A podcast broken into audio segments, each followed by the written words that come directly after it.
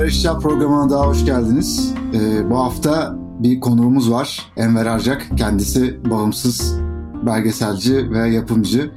Kendisini Hermana, Pavyon gibi yapımlardan da tanıyoruz.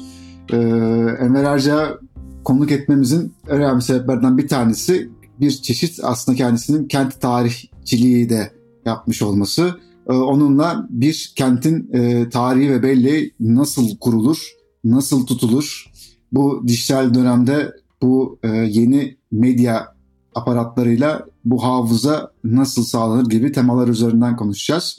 Enver abi hoş geldin öncelikle. Hoş bulduk, merhaba. Umarım her şey yolundadır. Önce ondan bahsedelim. Olağanüstü günlerden geçtiğimiz için. Yolunda bol bol evde. Eskisi kadar çok seyahat yok. İyiyiz. Pandemi sürecinde evde böyle kendi kozanı, kendi iş dünyanı keşfetme gibi şeylerin oldu mu? Klasik anlardan başlatalım. Ya bazı zamanlar çok tembelce geçti. Yani böyle işte tembellik kelimesini kullanmaktansa atalet lafı daha böyle havalı duruyor. Atalet var falan diye. Ee, onun dışında bazı zamanlarda aslında çok biriktirmek üzere işe yarayan bir zaman oldu. Biriktirmek derken sadece eski bir e, yani işte ıvır zıvır yazdığın, çizdiğin ya da işte topladığın bir sürü e, dosyaları ya şunları bir şekle sokayım deyince başka konuların içinde bulduğum oldu. O kısımları çok güzeldi. Yani işte kütüphaneyi toplayayım derken oradan çıkan eskiden bir e, bulduğum bir şeyin bir puzzle'ın parçasını tamamlamak gibi. E, dolayısıyla çok şikayetçi değilim. Eskisi kadar sosyallik olmaması birazcık beslenmek anlamında birazcık sorun geliyor.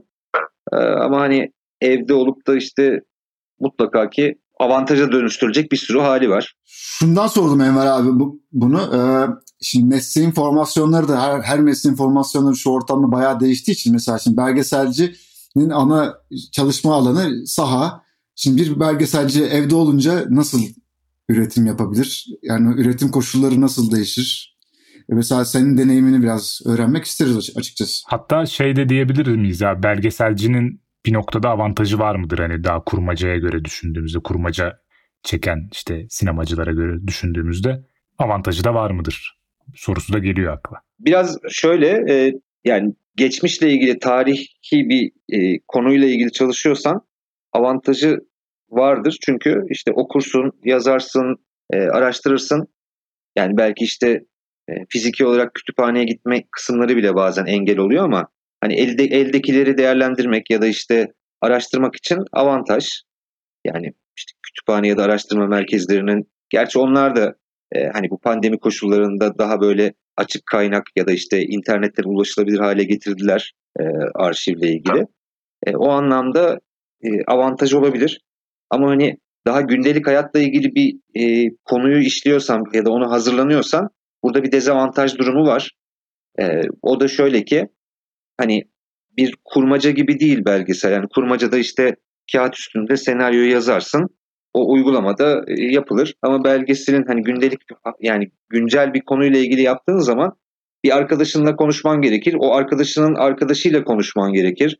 Hiç tanımadığın insanlarla konuşman gerekir. Bazen birisi kulak misafiri olur. Bir kafede, bir barda oradan e, başka bir konu çıkar sen X kişisiyle buluşup işte onunla e, kayıt alıp işte yol alacakken yanındaki Y kişisi çok daha başka türlü bir şeyler sunar. Yani doğaçlamaya müsait bir hali var bu dokümenter güncel Tabii. konularla ilgili. Orada çok mesela zorlan, zorlandığımı düşünüyorum. Bir müzikle ilgili bir konu vardı. Bu sadece işte kağıt üstünde bitebilecek bir şey değil. Aslında sürekli insanlarla e, iletişimde olup işte görüşüp, konuşup, fikir alıp geliştirilebilecek bir şeydi. Örnek olarak e, ben yapımcılığını yaptığım dijital flörtleşmenin pandemi dönemine gelmesi hani bir talihsiz bir halde. Çünkü orada aslında güvendiğimiz şey kendi işte network'ümüz, işte sosyalliğimiz. Oradan birisiyle konuşuruz, buradan birisine e, buluruz. Şöyle bir karakter buluruz falan derken bir anda onların hepsinin kesilmesi projenin e, gidişatını bile etkileyebiliyor örnek olarak. Aslında sen deyince aklıma şey de geldi abi hani e, geçmişe dair bir şey anlatılıyorsa belki avantaj olabilir dedin ama senin geçmişe dair anlattığın o işte Ankara'nın e, güzel bir hikayesini, güzel bir dönemini Hermana belgeselinde de e, yani geçmişe dair anlatırken aslında birçok o dönemi deneyimlemiş ya da o dönemi araştırmış kişiyle görüşmelerin var belgeselde. Ha, ister istemez yine bu güncelde yaşayan, işte yanına gideceğin, görüşeceğin, birebir iletişim kurmanın daha avantaj sağlayacağı kişiler oluyor. Yani aslında geçmişi de anlatsan yine zor gibi e, diye düşündüm sen söyleyince. Ee, geçmişle ilgili bir konu yaparken malum işte en eski jenerasyona ulaşmaya çalışıyorsun. E şimdi pandemi koşullarında onun da bir engeli var. Yani burada tabii böyle şikayet etmek üzere söylemiyorum. Durum tespiti yapıyoruz. Ee, ama yani işte video üzerinden görüşmek kısmının da normalleşmesi ya da yaygınlaşması yani bu iş yapma şeklinde de belgeselden bağımsız başka konularda da yani buradan da yürüyebiliyormuş e, online olarak da işler yürüyebiliyormuşun deneyimlenmesi hoşuma giden bir kısım. Çünkü fiziki olarak görüşme anlamında biriktirmek anlamında e, uzaktan yapabilmek iyi bir durum. Bunun diğerlerinin de yani yaygınlaşması da bir yandan avantaj ama hiçbir zaman fiziki e, karşılıklı konuşmak, karşılıklı bir projeyle ilgili e, geliştirmek ya da birisini dinlemek aynı olmuyor. Yani mimikler de bazen sahte oluyor. E, aynı havayı yakalayamayabiliyorsun. O yüzden tabii ki tercih bu değil. Şöyle açabilir miyiz e, Enver abi? Ee, şimdi Mubi'de hala oynuyor Coutinho belgeseli var. Brezilyalı belki biliyorsunuzdur. O da özellikle e, böyle fakir bölgeleri, Brezilya'nın fakir bölgeleri, ekonomik zor şartlarda yaşayan insanları üzerine konuşan birisi. O saha çalışmasıyla ilgili bu söyleşilerle ilgili ilginç bir şey söylüyor. Hani teorik bir ön bilginin haricinde o e, insani temasın nasıl sağlanacağını şimdi işte sen mimikler falan dedin. Şimdi bu dijital ortamda o peki nasıl bir haleti ruhiyeye dönüyor? Şimdi bazen doğaçlama dedin ya biri bir şey daha açıyor bir soru daha soruyorsun ya da işte bir bakışından anlıyorsun memnun değil mi değil mi filan. Şimdi burada görüntü donuyor ses gidip geliyor böyle bir sürekli yabancılaşma halindesin. Peki yani bu dijital ortamda bu tip böyle görüşmeler şeyler nasıl olabilir? Çünkü belki bu normal bir hale dönüşecek bu da hızlı bir süre içerisinde. Böyle işte e, online e, işte Zoom gibi işte Google Meet gibi ya da işte video konferanslı görüşmelerle ilgili henüz e, yani bir projede kullanılmak üzere bir kayıt almak gibi bir e, yöntemi kullanmadım ben. Ama e, bir tane bir geliştirmekte olduğum bir işle ilgili Almanya'da kayıt alınması gerekiyordu. Onda e, tutup da işte sadece işte bizim e, video üzerinden görüşmemiz yani teknik olarak da çok e, iyi sonuçlar vermeyebiliyor. Her ne kadar işte senin çok iyi bir kamera kaydın da olsa karşı tarafta da aynı şekilde olması lazım. Ya da işte internette ses kaydıydı. E, bunlar dezavantaj. Çok tercih edeceğim durumlar değil. Yani e, gerekirse bazı konularda beklemek gerekebilir. İyimser olmayı tercih ediyorum. Çok uzun sürmesin ama gerçekçi iyimser olacağımız zaman da mevcut koşullarda e, alternatifler yaratmak gerekiyor. O alternatifleri yaratırken de şu anda sizle yaptığımız gibi yani bunun e, pandemi koşulları olmasaydı büyük olasılık biz fiziki yapacaktık bu buluşmayı diye düşünüyorum. Yani daha kuvvetli olsun diye. Aynı zamanda dediğim gibi teknik kısımlar bile e, farklı oluyor. Yani buradan kayda al, şu bu. Öbürünü tercih ederiz. Bazı konularda da bu dönemi biriktirmek gibi görmek lazım. Biriktirmekte okunacak bir sürü kitap var, okunacak bir sürü makale var, araştırma var. Ee, aynı şekilde e, birileriyle buluşup biriktirmek üzere devam etmek söz konusu. Ama hani şu an için bir yöntem olarak işte bir belgesel için hani bu video konferansla kaydı alalım oradan kullanırızı ben tercih etmedim. Çok böyle samimi olmayacağını düşündüğüm için. Şunu şundan sonra yani konu çok dağıtmadan özellikle Amerikan e, bazı işte antropoloji bölümlerinde artık bir dijital sahaya dönüş gibi bir teşvik gibi şeylere başlanmışlar. Özellikle yüksek lisans doktora programlarında ada bir ders programları içerisinde böyle dijital sahaya dönüştürmeye başlamışlar ki böyle bir norm haline gelecek. İşte burada bu insan temasının azalması özellikle bazı bir travmatik olayların e, karşı tarafın aç, açılmamasını istediğimiz travmatik olayların belki kolay kolay açılmamasına sebep olacak gibi de duruyor yani bilmiyorum. Ömer abi sen mesela Herman'a yaptın. Herman'da bazı işte o göç meselesi, sıla hasreti, işte Ankara'da işte gitme meselesi travmatik meseleler. Muhtemelen yüz yüze görüştüğün için daha kolay açmış olabilir insanlar değil mi? Yani dijitalde yapsaydın belki aynı sıcaklığı yakalayamayabilir miydik acaba? E, olabilir çünkü e, yani e, sonuçta o insanlarla işte kamera kaydına bastığında tanışıp e, konuşmanın başladığı bir olay değil o. Öncesinde konuşuyorsun, bir samimiyet oluyor. Belki hiç konuyla ilgili değil, bambaşka e, bir konuyla ilgili sohbet ediyorsun. Oradan gelen bir e, karşılıklı güven, e, samimiyet oluştuktan sonra çıkan yani kayıt esnasındaki çıkan işte oradaki birikimden kaynaklanıyor. Belki akademik çalışmalarda dediğin gibi e, daha faydalı olabilir ya da e, yani akademik çalışma bu. İşte bekleyelim de sonra yaparız gibi bir durum değil.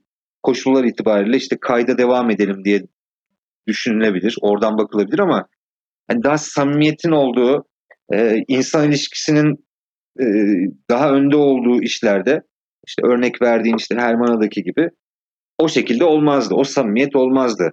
Yani e, belki konuşurduk ama şarkı söylemeye işte oradaki hahamı ikna edemezdim gibi durumlar olur. O oradaki e, doğaçlamadan çıkmış bir durum. Gittiğimde ben ona şarkı söyletirim, e, şu şarkıları söyler diye hazırlanmış bir, bir e, hazırlık kısmı yoktu. Planlanmış kısmı yoktu. Fizikinin her zaman böyle bir avantajı var.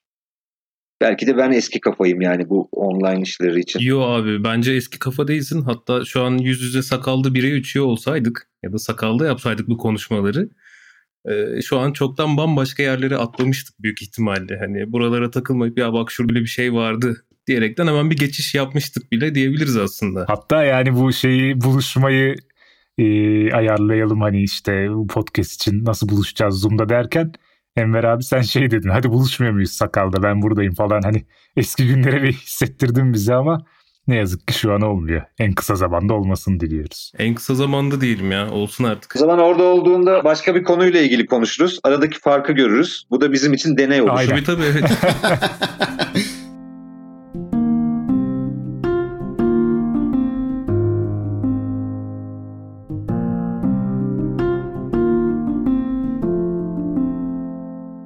Kayıt tutmakla ilgili durmaya gerek yok. Demek istediğim ya işte online ile olmaz anlamında değil. Aynı şekilde olmaz, aynı kuvvette olmaz anlamında söylüyorum.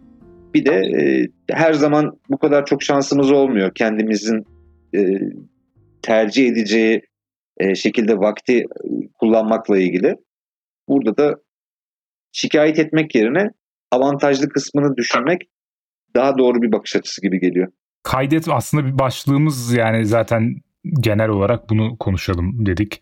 Ee, önceki yapımlara da senin yine referans vererek tabii ki ve olabileceklere ileriki zamanda. Hani şehrin kaydını tutmak, bir şehir yaşamının e, geçmişten bugüne belleği oluşturmak, belki o belleği, belleği kayıtlardan izlemek. E, buna dair aslında e, yaptığın iki yapımda buna dair abi. Hani Hermana'da ve Pavyon'da bundan önce daha güncel olan ve daha eskiye dair olan.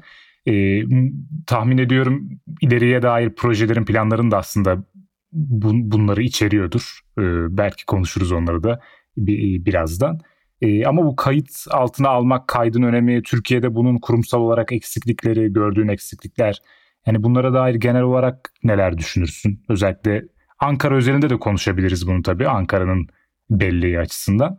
Ama bir de Türkiye'nin meselesi bu aslında genel olarak ülke meselesi e, dezavantajlarıyla beraber. Ona dair e, neler dersin abi ne düşünürsün? Yani şimdi biz biliyorsun hepimiz Ankara'dayız. Biraz böyle Ankara özelinden gidiyoruz ama şehir lokasyon farkı olmadan e, nerede yaşadığın ya da işte e, doğduğun ya da seni ilgilendiren bir yerle ilgili merak etmek aynı zamanda da e, yani nasıl olsa yapılmıştır diye düşünmektense bununla ilgili bir şey yapılıp yapılmadığını e, bakmak önemli. Hani ben arkeoloji sanat tarihi okumama rağmen işte bahsettiğin Hermana ile ilgili çok kısıtlı bilgim vardı e, benim de. Öte yandan e, motive eden kısımsa bunun hem yapılmamış olmasından dolayı ya da az çalışılmış olmasından dolayı yanı sıra da ortada çalışılabilecek çok geniş bir malzeme olmasından dolayı tercih ettiğim bir e, konuydu. Dolayısıyla e, kaydetmeye dair sadece etrafa bakıp e, kendi merak ettiklerimiz üzerinden e, bu ikisini birleştirerek o güdüyle e, yapılması gerektiğini düşünüyorum.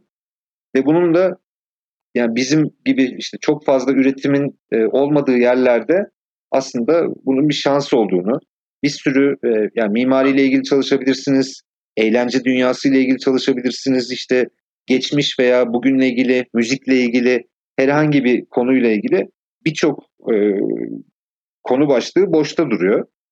Az çalışılıyor ya da sadece akademik olarak çalışılmış oluyor. Bunun işte benim konumla ilgili olarak işte bir dokümentere dönüşmesi ya da popüler bakışla akademik e, çalışmaların harmanlanması her zaman avantaj.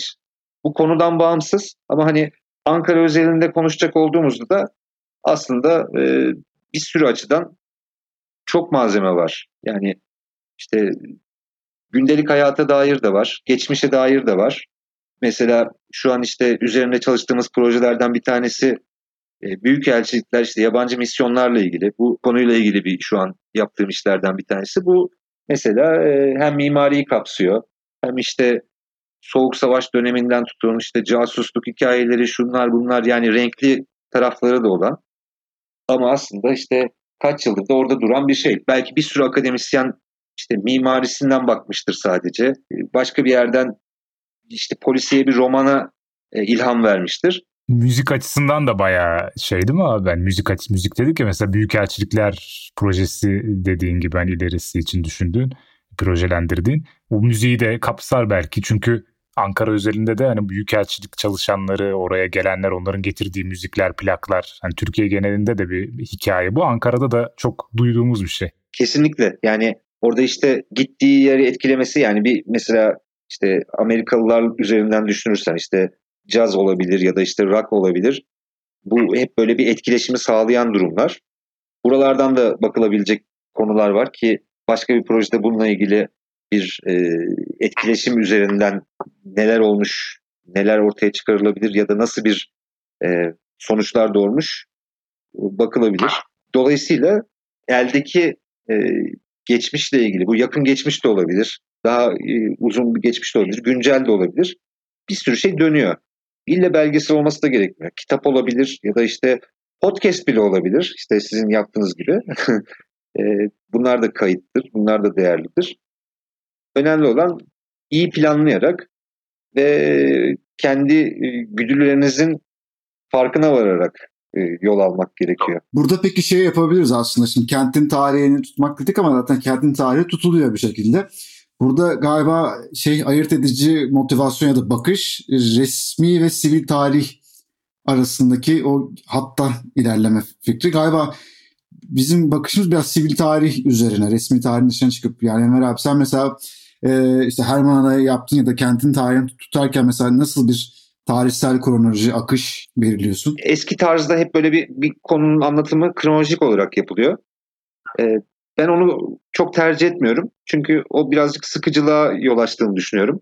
Biraz daha dağınık gitmek, yani dağınıklıktan kastım e, düz bir kronolojiyle gitmektense hani arada zamanla oynamak üzerine daha e, ilginç şeyler çıkabiliyor. Bu zaten aslında sinemanın büyüsü. Yani bir konuyu diyelim ki işte rock tarihi ille işte ilk başından başlamak gerekmiyor. Belki ortasından, belki sonundan başlamak daha doğru geliyor. Ya da doğru derken e, sıkıcılığı kırdığını düşünüyorum. O anlamda da e, sadece kronolojik, sadece lokasyon bazlı gitmektense biraz daha böyle e, zamanda yolculukla anlatmak daha benim tarzım. Şimdi Ankara üzerinden gitmeye çalışıyoruz. Ankara bildiğimiz gibi hani resmi tarihinde, devletinde, kurumlarında olduğu çok resmi bir yer burası bir tarafıyla. Ee, ama bir de onun e, özellikle 60 sonrası böyle bir sivil hareket de var. Öğrenciler işte özellikle mimari alanında filan. Şimdi kente bu hattan bakınca nasıl bir akış görüyoruz? Yani bizim şehirle ilgili baktığında aslında işte parça parça adaların olduğu yerler olarak görüyorum. Yani adalar tabirini kullanma sebebim işte bir Ayrancı adası var. Bambaşka bir yer. İşte bir Bahçeli Evler adası var. Bambaşka bir yer. Belki işte e, Yeni Mahalle adası var başka bir yer. Bunlar böyle ada tabirini kullanma sebebim hani e, bir karşılaştırma olarak başka bir şehirde e, farklı semtler birbiriyle çok daha yakın etkileşimdedir ama burada daha böyle kendi içinde izole döndüğünü e, düşünüyorum. Burada da e, hani mimari açıdan bile bunu gözlemleyebiliriz. Hani bir yerde daha masif giderken öbür tarafta daha böyle e, yavaş e, işte eski eskiyi kötü anlamda değil iyi anlamda kullanıyorum. Korunmuş anlamında. İşte ne bileyim benim yaşadığım Ayrancı'yı düşündüğüm zaman işte buranın bu kadar yeşillik bu kadar işte e, hala güzel olmasının sebebi e, değişimin daha yavaş olmasından kaynaklı. Ama öte yandan başka bir yerde, başka bir semt, başka bir ilçede bu değişim çok daha hızlı olup daha önce e, bambaşka bir yerken e, kötüye gidişine vesile olabiliyor. E, sivil açıdan dedin işte 60'lardan bahsettin. Orada ne bileyim işte Ankara özelinde yine konuşacak olursak bir e, Amerikalıların bayağı bir burada bir Amerikalı asker var. Bayağı bir Amerikalı yıllar yaşıyor. Bu mesela mutlaka ki şehrin havasını etkileyecek bir sürü e, durumlara sebep olmuş. E, Tunus Caddesi'nde bir işte bowling salonu olması, e, bir yandan işte ben hatırlıyorum çocukluğumda o PX dedikleri Amerikan üstünde işte kriket oynarlardı. Biz pazar günleri onları izliyorduk. Hani bu her Türkiye'nin her yerinde olan şeyler değil. Tunalı'daki mağazaların birçoğunda da benzer şeyler varmış yanlış hatırlamıyorsam. Ha, pasaj kültürünün o gelen malzemelerin işte e, ne bileyim belki işte kotu her yerde bulamazsın da burada bulabiliyorsun ya da işte plaktan müzikten de aynı şekilde o etkileşim ya da birisinin işte yaşam tarzı komşusunu etkiliyor. E, bu insanlar hani böyle bir hepsi işte tek bir kapalı bir yerde bir lojmanda değil farklı farklı yerlerde oturuyor. Kimisi işte Cinnah 19'da oturuyor. Ayrancı'nın bir yerinde oturuyor. İşte Gazi Osman Paşa'da oturuyor. E orada e, çocuklar beraber büyüyor. Orada dinlediği müzik ya da işte oyun falan bir etkileşimler oluyor. Bunların hepsi burada çok daha e, sıkı olduğunu düşünüyorum. Yani İstanbul mesela işte turistik bir yerdir. Antalya turistik bir yerdir. Ama bu kadar bu Ankara'daki işte Amerikalı e, etkileşiminde verdiğim örnek gibi bu kadar etkileşim yoktur. Orada daha böyle işte ticari bir ilişki vardır. İşte e, çok daha fazla çeşit turist geliyordur ama bu daha böyle gündelik hayatta beraber etkileştiğin bir durum. Şeyde çok ilginç bir örnek var. Ee, Sevgi Soysal'ın Yenişehir kitabında, Böyle Vakti kitabında e, Güngör karakteri vardır. O mesela Amerikalılarla sıkı fıkı iş yapar. Hatta onlara Pascal yumurtası boyayıp satar. Şimdi o tarihler için baktığında Paskalya işte kutlanması, yılbaşı ağacı süslemesi falan çok abes örnekler ama o belli ki o kültürün içinde bir şekilde adamlar girmiş buradaki esnaf tipli adam. Çünkü Güngör öyle bir tipti yani. Orada Amerikan mallarını alıp pasajı satan işte Amerikan pasajını satan adam karakteriydi. Kültürel bir harmanlaşma gibi olmuş yani şey hani Süleyman Şehit Süleyman'a bakıyoruz beyzbol oynamış işte kriketle aşırı neşri var işte yani çok hani ne oralı ne buralı olan insan yaratımına da bir katkı sağlamış gibime geliyor yani bir tarafıyla. Yenişehir'de bir öyle vakti hakikaten şey aslında bu konuştuğumuz konu için tam bir şey gibi rehber gibi hakikaten. Yani Can bahsettiğin karakter işte orada tam şimdi adını hatırlayamadığım ama o devrimci bir e, karakter vardı işte. E, o da sanırsam hani Altındağ veya Mamak taraflarında gece konduda oturuyor. Ankara'nın o yönünü de gösteriyor varoşlarını. O dönemki işte gece kondu semtlerini, onların gerçeğini anlatıyor. Hepsini böyle Kızılay'ın merkezinde birleştirebiliyor. Ve hatta şimdi şey sen deyince abi adalar deyince işte yeni mahalle, bahçeli evler, ayrancı vesaire. İşte Altındağ gerçeği mesela orası çok başka bir ada. Ee, ve hani tarihsel kökleri de olan oradaki bazı meselelerin oturup incelenebileceği, çok şey söylenebileceği bir yer. Onunla ilgili de bir belgesel iki sene önce falan galiba çekildi. Bir süre girmedi. Şimdi yanlış bilmiyorsam hala da izleyemedim hani aklımda. YouTube'da izlenebiliyor ama belgeselin adını tam hatırlamıyorum. Altındağ belgeseli gibi yazılsa yani o da böyle şey galiba işte 80'ler 70'lerden alıp Altındağ'ın değişimini anlatıyor. Bugüne nasıl geldi ve bugünkü e, durum nasıl oluştu gibi. Yani hangi adaya baksan çok başka hikaye çıkıyor sanki ve Ankara bu anlamda zengin. Ya Emir abi sen çok güzel bir noktaya dokundun aslında. İşte Ayrancı'daki değişimin mesela daha yavaş, hani daha olağan ilerlemesi ve bu bahsettiğimiz semtlerin birçoğunda çok daha aslında hızlı değil de e, hani böyle bir aralık olmadan arka arkaya sürekli bir değişim halinde olması. Yavaş da değil. Hani kendi olağanlığında değil ama sürekli yeni şeyler gele gele değişmesi ve hani e, bunun getirdiği de bir yabancılık hali de var açıkçası. Hani şimdi 70'leri konuşuyoruz mesela Ankara özelinde. Diyoruz ki ya 70'lerde altın daha böylesi bir yermiş. Şimdi dönüp bakıyoruz yok canım hani yani nasıl böyleymiş acaba diye düşünüyoruz. Tabii burada e, sadece yani sivil bir değişimden de bahsetmiyoruz. Yani hani resmi olarak nasıl değiştirildiğini de araştırmak hatta kurcalamak gerekiyor. Bu tercihlerle sonuçta e, şekilleniyor. Ama hani bu anlamda ben e, muhafazakarım. Yavaş olsun, değişimler hızlı olmasın diye düşünüyorum. Ya ben hak veriyorum sana abi. Çünkü hatırlamıyoruz da mesela o değişimi belli bir noktadan sonra. Hani hafıza da yok olmaya başlıyor. Kuru nostalji oluyor. Yani işte burada da şu vardı, burada da bu vardı diye. Yani çok somut bir örnek. İşte hepimizin çok sevdiği Tunalı'yı düşünün. Tunalı'nın e, iyiye mi gidiyor, kötüye mi gidiyor? Yani bu bizim işte engel olabileceğimiz bir şey değil ama kötüye gitmekle ilgili e, en azından bu mekansal olarak düşündüğümde bir sürü e, örnekler var. E, öte yandan işte iyi tarafından bakınca hala Shade gibi işte belki Türkiye'nin en orijinal plakçısına sahip bir mekandan bahsediyoruz. İşte Kıtır gibi e, hani geçmişini işte o eski havasını bozmamış bir mekandan bahsedebiliyoruz. E, öte yandan daha iyi olmasıyla ilgili işte ne bileyim pazar günleri trafiğe kapatılan Tunalı daha mı iyiydi? Tabii ki daha iyiydi. Yani niye ne, ne, ne fark eder ki şimdi yapılmasında ne sakınca var ki e, neden yapılmıyor ki diye e, so, sorma ihtiyacını hissediyoruz.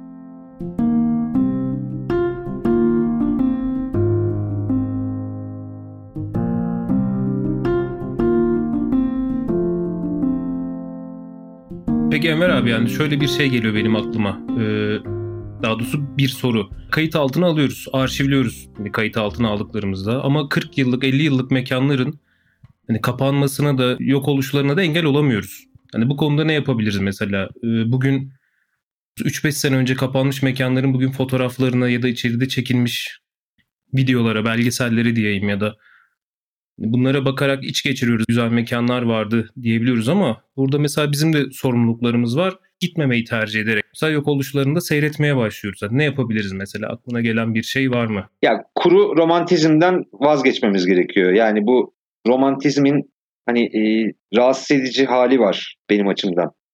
Yani işte e, bunun neden e, böyle bir sonuçla e, landığını yani işte bir mekanın kapanmasının neden olduğunun tespitinin doğru yapılmasıyla ilgili bazen koşullarla ilgili bazen senin dediğin gibi sahip çıkmamakla ilgili olabiliyor. Sahip çıkmamakla ilgili derken işte bir tane örnek verelim işte Kavakkıdere sineması hepimizin açılmasını istediğimiz bir yer. Bu sadece işte bir sinemanın açılma e, romantizminden bağımsız bir şey. Kavakkıdere sinemasının özelliği neydi? Yani bir kere işte cadde sineması olması büyük bir özelliği. Ama yanı sıra da işte yazları işte e, bambaşka bir seçkiyle geliyor olması.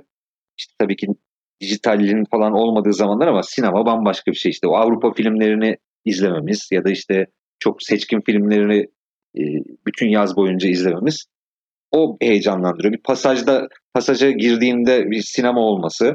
Bunun benzerleri işte İstanbul'da da İzmir'de de e, akla geliyor bu tür yerler yani kuru romantizmden çıkmak lazım. Bir de kapanan yerlerle ilgili açılabilmesi için e, niyetin ötesinde harekete geçmek ve e, bir araya bir, bir güç birliği yapabilmek gerekiyor. Bu sadece maddiyatla olacak bir şey değil. Yani niyet olduktan sonra maddiyat çözülür gibi geliyor bana her daim. Çünkü kalabalık olmak değil de ona sahip çıktığın zaman her zaman bir proje geliştirilebilir. Her zaman bir çözüm vardır diye e, daha böyle e, iyimser bakmaya çalışıyorum. O anlamda da hani bazen bir işte her zaman gittiğimiz ya da gitmediğimiz ama o varlığından memnun olduğumuz bir e, pastanenin e, daha önce ne kadar onu e, alışveriş yaptık, ne kadar ona sahip çıktık bununla ilgili tabii ki. Ya bizde daha çok şeydir ya hani kapanır mesela e, o zaman akla gelir ya işte biz yıllarca buralara gittik işte şunları yaptık bunları yaptık ama e, dönüp baktığımızda nereden baksan yıllardır da belki hiç gitmemişizdir oraya. Hiç uğramamışızdır kapısının önünden geçmemişizdir. Hani dediğin noktada hak veriyorum sana. O zaman kuru romantizme girmiş oluyoruz. Mesela çıkamıyoruz oradan bir türlü.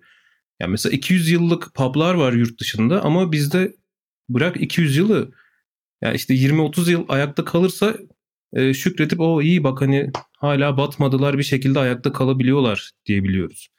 Ki hatta Kızılay Tunalı'yı düşünürsek mesela iki yılda bir e, mekan isimleri değişiyor, sahipleri değişiyor. Hani devrediliyorlar. Hani burada sadece ekonomik de düşünemeyiz diye düşünüyorum.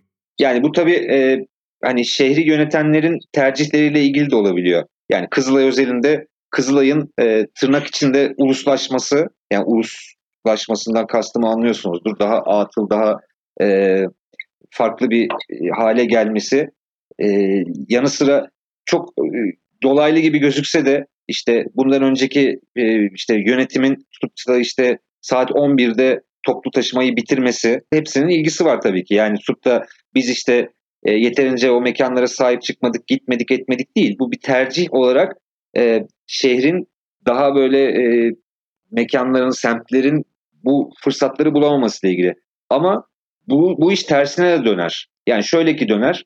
Ben mesela bunun ne kadar bir zaman süreceğini bilmiyorum ama bir zaman sonra Ulus'un çok havalı bir yer olacağından eminim. Yani böyle işte sanat galerilerinin olduğu, işte kafelerin olduğu yani bu işte benzetme olursa bir Karaköy olabilir. İşte belki biraz daha eski hali İstiklal olabilir. Böyle bir değişim de olacak. Böyle bir gelişim, farklılaşma da olacak. Ama işte Ulus eskiden en popüler yermiş. Ee, eskileşmeye başlayınca Yenişehir diye bir yer çıkmış. Ee, sonra işte gittikçe yukarıya gidiyor. Ama o aşağıya dönüş olacak bence. Yani bir zaman belki işte e, Ulus'ta biz e, işte bir sergi, sanat galerisine gidiyor olacağız. Bu Ankara özelinde düşününce de biraz bizim e, bu adalarda ya yani ada diye tabir ettiğimiz semtlerde kalma e, yani burada burada sosyal yaşantımızı yaşamayı tercih etmekle de ilgili. Birçok kişi şöyle bir şey söyler. Yani Salt'sı düşünün. İşte Salt Ulus'taydı. Çok da güzel bir mekandı biliyorsunuz. Çok da güzel etkinlikler e, yapılan bir yerdi. Ama böyle bir ya uzak diye bir uzak denilebiliyor yani orası için. Yani uzak dediğin yer işte 2 kilometre ya da 3 kilometre uzaklıktaki bir yer. İstanbulluya söylesen güler değil mi abi onu? O uzaklığı söylesen İstanbulluya ne uzağı kardeşim? Ankara'nın bug'ı gibi düşünüyorum ama bu değişir. Hani çay yolu desen tamam biz Ankaralılar için uzaktır da hani ulus işte Çankaya'da yaşayan birisi için uzak olması birazcık e, bahane gibi geliyor bana. O bahaneyi de bizde çok var. Ben o öyle bir durum da e, gözlemliyorum. Ve o, o da hani bu tür yenilikçi işte e, farklı lokasyonların kullanımının e, cesaretini kıran bir durum var. Ama bu değişir. Yani dediğim gibi ulus bir zaman sonra çok farklı bir yer olacak. Ama o zaman da tabii ki e, hani bugün gıptayla baktığımız belki binalar kalmayacak, yerinde olmayacak. Evet ya da işte şu anda işte e, baskıcı, matbaa e, ya da işte kaşeci falan diye çok işte bakımsız binaların çok böyle işte havalı binalara dönüştüğü bir şey olarak da görebiliriz. Bir de şey önemli tabii oranın şu anki e, şeyin oldu dokusunu oluşturan insanlar da ne yapacak bir de o önemli. Hani bir de soylulaştırma mevzusu var ya oraları o hale getirip yıllardır belki oranın ceremesini çekmiş. Yani orada esnaflık yapmış vesaire orayı ayakta tutmuş insanlar da orada ne yapacak? Nereye yönlendirilecek veya orada oranın bir parçası mı olacak? Aslında Türkiye'de ne yazık ki iyi şeyler bile bazen o anlamda sorunlu ilerleyebiliyor. Salt çok iyi bir şey olarak söylediğimi zannetmeyin. Yanlış anlaşılmasın. Yani Karaköy örneğini verdim. Karaköy'de belki işte bilmem 60 yıllık esnaf bu değişimden kötü bir şekilde etkileniyordur. Oradaki bir yorgancı artık o dükkanı e, kirasını veremeyecek duruma dönüşebilir. Bu böyle salt iyi bir şey olarak değil. Bir tespit ya da bir öngörü olarak söylüyorum bunları. Bununla ilgili de hani kayıt tutmak e, ana başlığından bakacak olursak şöyle bir şeyin değerli olduğunu düşünüyorum. Bir fotoğraf çekmenin e, bir bina ile ilgili yazı yazmanın, işte bir video çekmenin e, ileriye yönelik daha doğru, e, daha e, gerçeğine sadık kalınarak e, değişimi sağlamak üzere bir önemli bir çaba olduğunu düşünüyorum. Bu da şu anlamda bizim için çok e, estetik, bizim için çok değerli olan eski bir binanın kaydının şimdi tutulması, işte yarın o bina yıkılıp işte hiç e, bizimle ilgisi olmayan başka bir tarzda bir yeni e, yenileşme ya da yeniden yapım olduğunda e, bizim o eski kaydı tutmamız ya da oranın otopark olarak e, kaldığı halinde tekrardan canlandırılacağı zaman en azından bu kaydın bir ifadesi var. örneğin Yahudi mahallesinde ben işte e, 10-15 yıldır orayı e, görsel olarak da kaydetmeye çalışıyorum. İşte bu 10-15 yıl içinde zannediyorum 30-40 tane bina yıkılmıştır, yanmıştır. Bazıları boş dur- duruyor, işte bazıları otopark olmuş falan. Şimdi e, ara ara düşünüyorum yani işte bununla ilgili proje falan diye düşününce işte augmented reality diye bir şey var biliyorsunuz. İşte bir e, eldeki kayıtlardan tekrardan bu sanal da olsa e, canlandırabiliyorsunuz. Bunun fiziki hale de getirilmesi mümkün ama elde kayıt olması lazım. Çizmek lazım, yazmak lazım. Kaydın katkısı, kaydın önemi gibi oluyor bu da.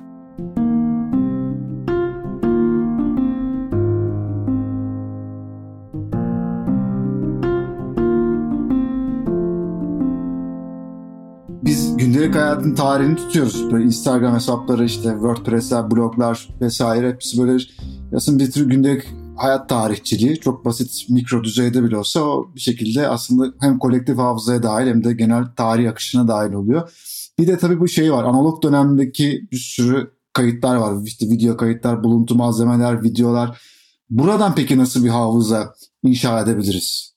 Hep böyle bir şey yani hatırlamaya yönelik konuştuk. Hani peki nasıl bir hatırlama? Neyi hatırlama? Yani bu sadece Ankara özelinde birçok e, şehirdeki kaybolan hafızayı işte o buluntu materyal ya da eski arşiv görüntüler nasıl bir hafızayı yapmamız gerekiyor ki tarihle yeniden böyle bir barışık hale gelelim. İşte kuru romantizmden farklı olarak eski halinin neden daha iyi olduğuna dair e, neden e, şimdikini beğenmediğimizi doğru anlatabilmekle ilgili bence.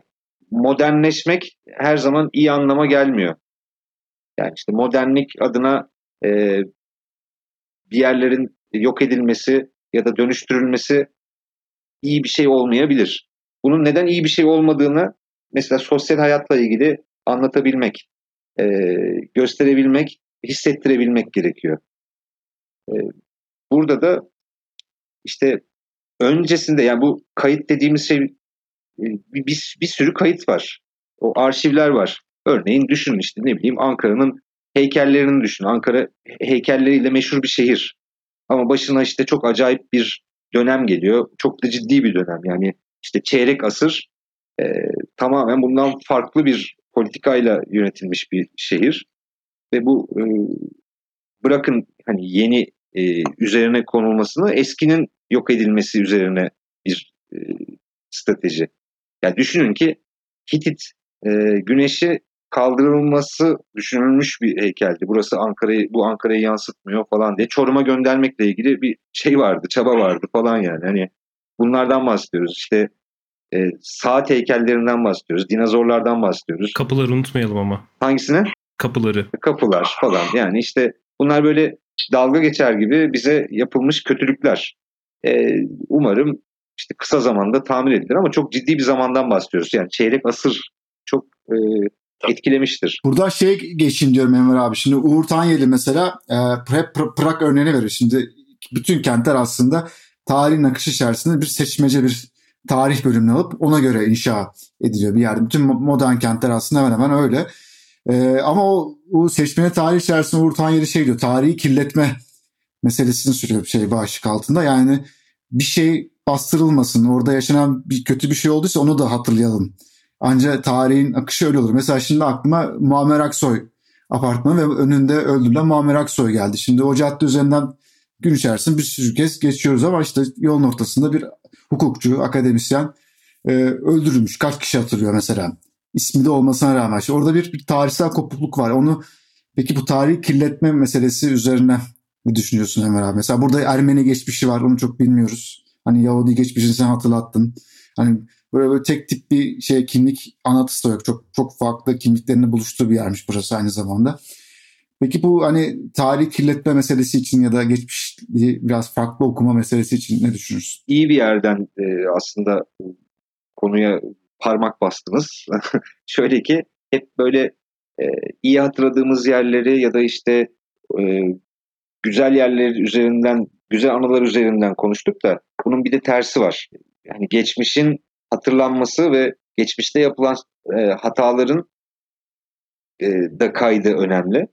Bu noktada da işte e, şöyle ki şehrin yaşadığı e, kötü anılar da var. Bu kötü anılar da aslında kaydı kapsıyor ve e, unutturulmaması üzerine de ya da unutulmuşun hatırlatılması üzerine de bu kötü niyetle değil.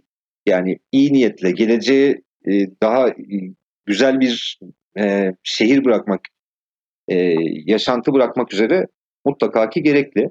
Hani verdiğin örnekler e, üzerinden düşününce işte e, o evin yıkılmaması lazım. O evin bambaşka bir müze olması lazım. İşte bu kalenin geçmişine dair işte e, bir kent tarihi müzesinde mutlaka bahsinin geçmesi lazım. E, her şeyden önce bir kent tarihi müzesine ihtiyacımız var. E, bunları yapabilmek için. Ama yapılmış hataların da e, mutlaka ki kaydından ders çıkarmak üzere e, unutmamak gerekiyor. Madımak, Sivas'ı düşündüğünüz zaman e, işte bütün Türkiye'nin çok büyük bir kara lekesi olan bir olay işte oranın et lokantasına dönüştürülmüş olması hani şeyden sonra bu olaylardan sonra zaten bir sürü şeyi anlatıyor.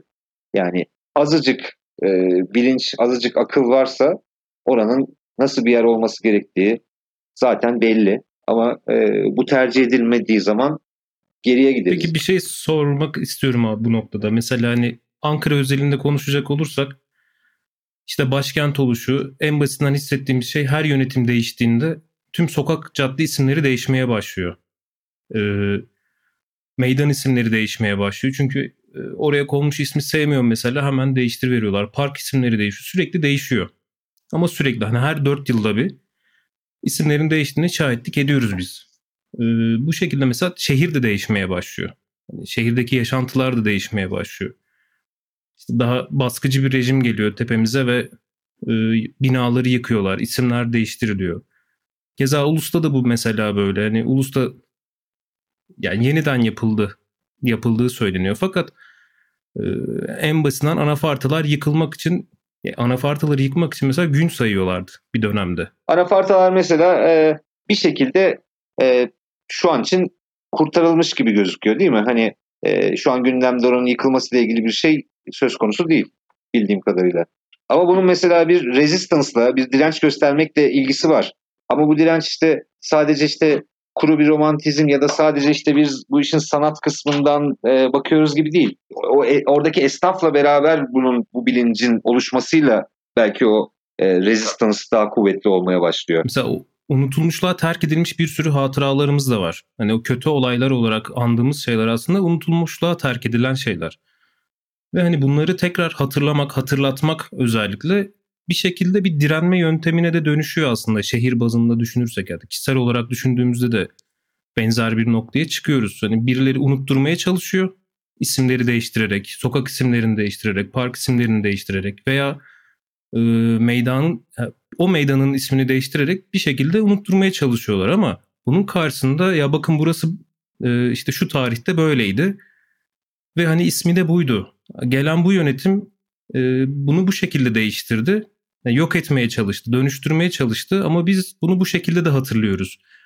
Dediğimizde aslında bir direnme yöntemi gibi geliyor bana. Bilmiyorum sen ne dersin bu noktada? İsimler değişir. Yarın bir gün başka birileri gelir. O isimler geri gelir. O en küçük tahribat bence. Daha büyük tahribat e, geri dönüştüremeyeceğimiz, tekrardan e, yapamayacağımız doğa gibi, taşınmaz kültürel miras, varlıklar gibi bunlar asıl daha böyle acı verici. İsim değişir. Bugün e, X konur, yarın başka bir şey. E, dolayısıyla o geçici bir tahribat. Amblemi düşünün mesela. Şu an işte işte belki işte mecliste belediye e, yeterince sayıda olmadığı için buna yeltenmediğini söylüyor ama bana sorsanız birinci ihtiyacı yani her ne kadar eski amblemin gelmesini isteyen birisi olsam bile bununla ilgili yazı yazmış işte kafa yormuş birisi olsam bile bence önceliğimiz bu değil. Bu simgesel bir şey. Yani sen onu yaparsın yarın kaybedersin o öbürü tekrar onu yapar. Yani bunlar böyle geçici. Hatta çok da faydalı e, olmayabilir öncelik olarak koymak. Yani ben kazandım bayrağı da diktim sahanın ortasına yapmaktansa asıl tahribatı yani geri e, geri kazanamayacağımız tahribatı engellemek üzerine direnç göstermek ya da e, kafa yormak daha değerli. Burada da mimari açıdan da olabilir, doğa açısından da olabilir. Yani şöyle düşünün, üzerine koymak neden ihtiyaç olduğunun mesela sevmenleri düşünün. Sevmenler neden bu kadar e, kalabalık, sevmenler neden yetmiyor? Yani e, demek ki şehrin yani şehrin bu kısmının böyle bir ihtiyacı var. E, bu arada bizim zamanımızda diye bir lafla başlayayım. Çimlere oturmak yasaktı. Belki onunla da ilgisi vardır. Gerçekten öyleydi. Yani ama bu e, yan tarafa bakıyorsun öbür işte yakınındaki bir parkta e, o kadar bir popüler değil. Tabii ki bir mekanın popülerleşmesiyle de ilgili ama o popülerleşme e, o eski havasını da bozabiliyor. Ama özetle oradaki tespit şu. Bunun gibi benzeri daha e, yenilerine ihtiyacımız var demektir. Bu işte tutup da e, şehrin uzağında bir e, yeni parklar yapılması değil. Hayır şehrin göbeğinde gerekiyorsa boşluklar yaratmamız lazım. Yani var olanlar binaları yıkmak lazım e, gibi böyle e, boş alanlara ihtiyacımız var. Bence hani bu slogan olarak güzel. Bizim boş alanlara ihtiyacımız, açık alanlara ihtiyacımız var. Onun içinde işte galiba bu geçmişte olan bağ da giriyor. E, doğayla daha iç içe olma hali de giriyor. E, ve bütün hepsini kapsayan e, belki işte konu başlığımıza dönersek bütün hepsinin unutulmaması için bunların hem bireysel hafızalarda tabii ki tazelenmesi hem de gerçekten böyle gidip bir kaynak kaynağa ulaşmak istediğimizde toplu bir şekilde bulabileceğimiz arşivlere ihtiyacımız var. Bu anlamda da işte yani bir şekilde aslında direnişin bir parçası oluyor kayıt altına almak değil mi abi? Ve peki buradan şeye bağlarsak e, yavaş yavaş sonuna gelirken e, sohbetin e, yeni imkanlar buna neler sağlıyor sence? Bunu neden soruyorum? Çünkü senin e, bahsettiğimiz yapımlar Herman'a önce festivallerdeydi ama sonra işte Blue TV'de yer aldı. Pavyon direkt Blue TV'de zaten üretildi orijinal bir e, oranın üretimi olarak. E, dijital mecralar iyice artık hayatımıza girdi. Hani klasik televizyondan izliyoruz, sinemada izliyoruzun ötesine geçen ve bayağı da böyle bir e, artık kitlesi olan büyük kitlelere ulaşan mecralar bunlar. Hem uluslararası hem ulusal işte e, var tabii ki. E, bu bunların sağladığı avantajlar var mıdır? Sen bunu bireysel olarak deneyimledin bir yapımcı olarak. E, neler sağlayabilir sonrası için neler öngörüyorsun? Tabii ki buna eklenen e, başka teknolojik gelişmeler, yenilikleri de katabiliriz buna. Eskiye göre çok büyük bir avantaj var bizim gibi çalışan insanlar için. O anlamda da e, eskiye göre bahane bitmiş durumda. Yani üretim için bahane bitmiş durumda. Çünkü e, şu an ortalama bir cep telefonuyla e, yapılabileceklerin sonu yok. E, bir ortalama cep telefonuyla yapılabileceklerin sonu yoktan kastım. Siz eğer iyi bir yoldaysanız bunu telefonla da yaparsınız. Sonradan işte ekipman anlamında da gelişebilir e, ve e, daha e, yüksek kalitede bir kayıt haline dönüştürebilirsiniz. Ama önemli olan hikaye. Neye dokunduğun, neyi ne, ne taraftan baktığınla ilgili. Bu işte dijital mecralar derken öyle bir şey ki artık kendi e, broadcast'inizi, kendi yayınınızı yapabileceğiniz kadar da aslında e, bahane bahaneye e, yer yok. Bu mecraların hani yapılan işin bir de hani kaynak bulmak anlamında işte e, ticari olarak karşılığını almak anlamında avantajları var. E, geçmişe göre işte hele belgesel işte yani üvey evlat olarak düşünürsen çok fazla bir imkanı yoktu yani. Hani nerede neyi yayınlayacaksın? Hani ana akımda yayınlanabilecek durumları yoktu. E, bu anlamda da önemli olan yapılan üretimin tabii ki karşılık bulması da. E aslında tabii konuşulacak çok da o anlamda da konu var abi. Hani belki başka bir yine podcast arayışlarda konuşulur. Hani senin yapımcılık süreci bunlarla ilgili aslında neler yapılabilir, nereleri nerelere dikkat edilebilir e, gibi birçok detay aslında konuşabiliriz o minvalde de. Onları da belki işte pandemi artık biraz daha ferahlarsa o süreç. Tabii ki ne zaman isterseniz memnuniyetle. Eyvallah abi. Çok teşekkürler Enver abi. Enver abi ağzına sağlık. Her şey için çok teşekkür ederiz. Daha sağlıklı zamanlarda buluşmak dileğiyle ben de teşekkür ederim. Enver Arcak konuğumuzdu bugün. Ee, yeni arayışlarda yine buluşmak üzere. Sağlıcakla kalın diyoruz. Hoşçakalın. Esen kalın.